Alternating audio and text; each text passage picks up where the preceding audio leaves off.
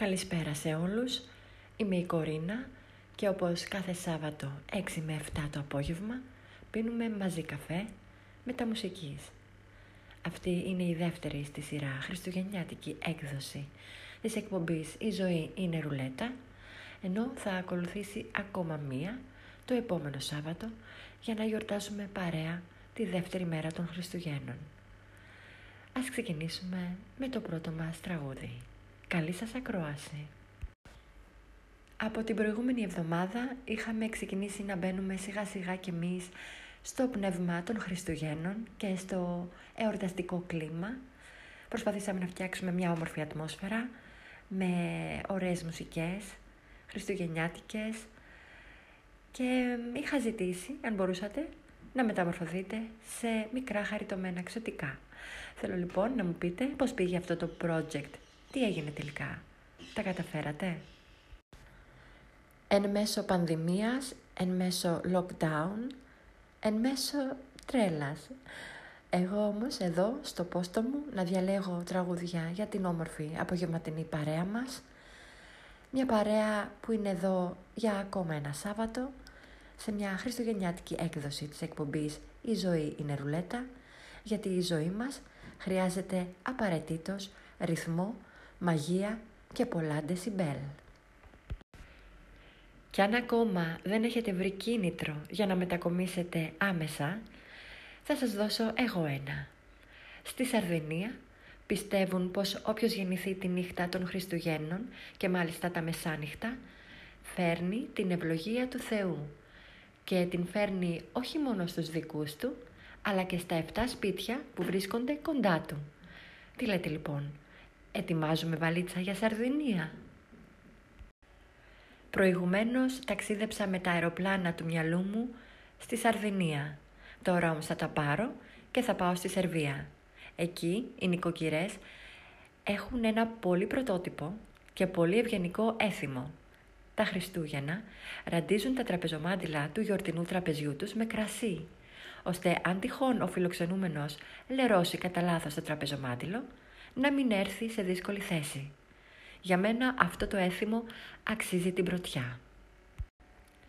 Ταξιδεύουμε πολύ σήμερα νοερός και ταξιδεύοντας θα φτάσουμε και στη Δανία, όπου εκεί, στο παραδοσιακό χριστουγεννιάτικο τραπέζι τους, έχουν ως επιδόρπιο ένα γλυκό μέσα στο οποίο κρύβουν ένα μεγάλο αμύγδαλο.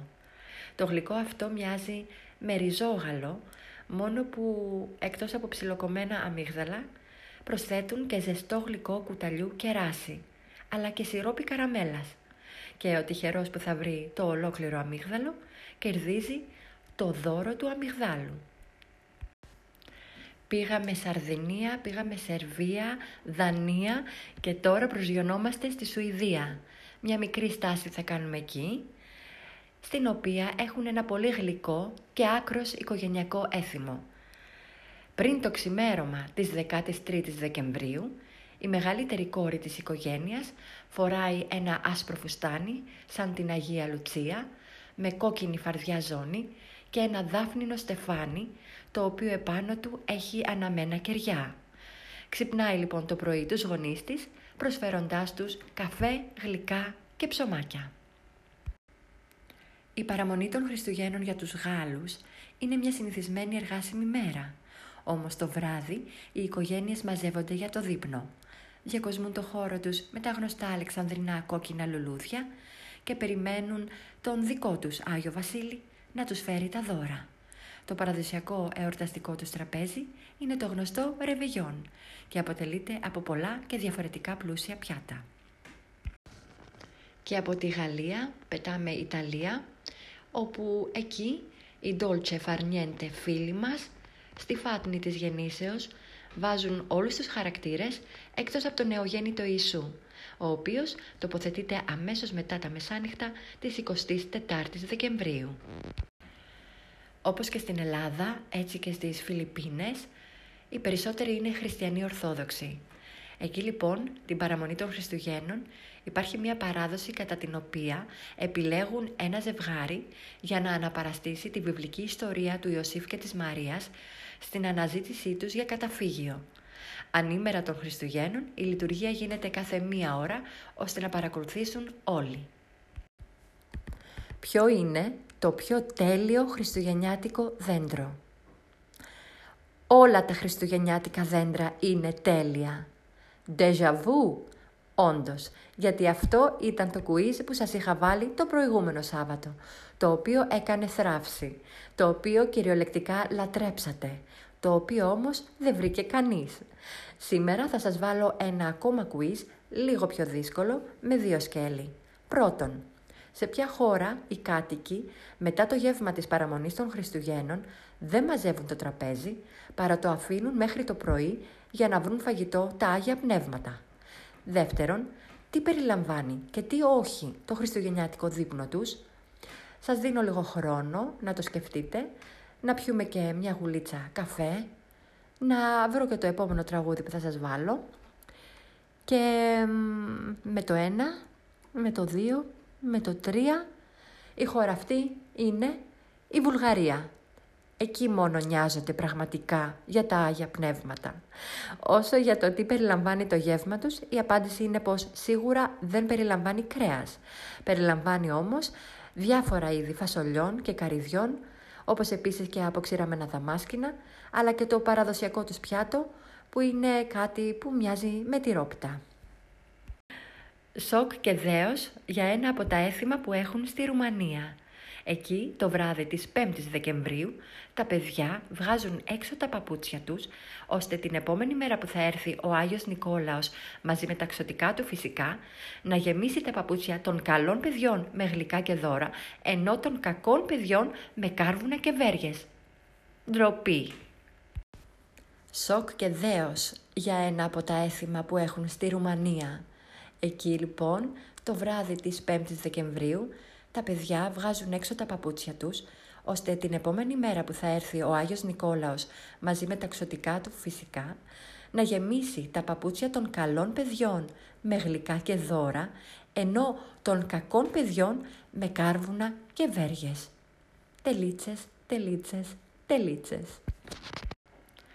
Ακούτε τη χριστουγεννιάτικη έκδοση της εκπομπής «Η ζωή είναι ρουλέτα» με την Κορίνα σε εορταστικό κλίμα ήμασταν και το προηγούμενο Σάββατο, φυσικά θα είμαστε και το επόμενο, καθώς θα είναι και η δεύτερη μέρα των Χριστουγέννων. Με την εκπομπή ταξιδέψαμε νοερός τον κόσμο, φάγαμε γλυκά ελληνικά και μη, περιμένουμε τον Άγιο Βασίλη με το έλκυθρο, με το κανό, με τάρανδους, αλλά και με καγκουρό να μας φέρει τα δώρα. Λοιπόν, θα σας πάω και στα ελληνικά χωριά μια βόλτα, αλλά μετά από αυτό το υπέροχο τραγούδι που ακολουθεί, διαλεγμένο από τα χεράκια μου.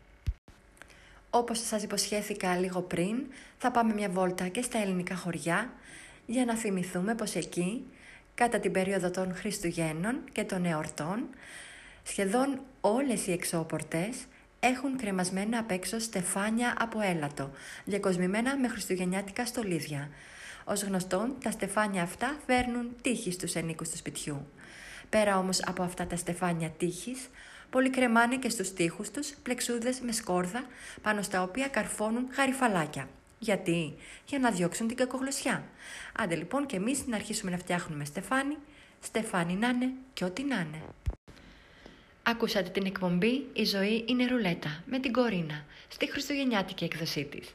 Ραντεβού το άλλο Σάββατο που συμπίπτει με τη δεύτερη μέρα των Χριστουγέννων 6 με 7 το απόγευμα για μια ακόμα εορταστική εκπομπή λίγες μόλις μέρες πριν την έλευση του νέου έτους. Μικρά χαριτωμένα ξωτικά μου, μέχρι τότε σας εύχομαι από καρδιάς. Καλά Χριστούγεννα, καλές γιορτές και χρόνια πολλά και υπέροχα. Γεια σας! Ακούσατε την εκπομπή «Η ζωή είναι ρουλέτα» με την Κορίνα στη χριστουγεννιάτικη έκδοσή της. Ραντεβού το άλλο Σάββατο, 6 με 7 το απόγευμα, για μια ακόμα εορταστική εκπομπή για να γιορτάσουμε μαζί τη δεύτερη μέρα των Χριστουγέννων. Λίγες μόλις μέρες πριν την έλευση του νέου έτους. Μικρά χαριτωμένα αξιωτικά μου, μέχρι τότε σας εύχομαι από καρδιάς, καλές γιορτές, καλά Χριστούγεννα, χρόνια πολλά και υπέροχα. Γεια σας!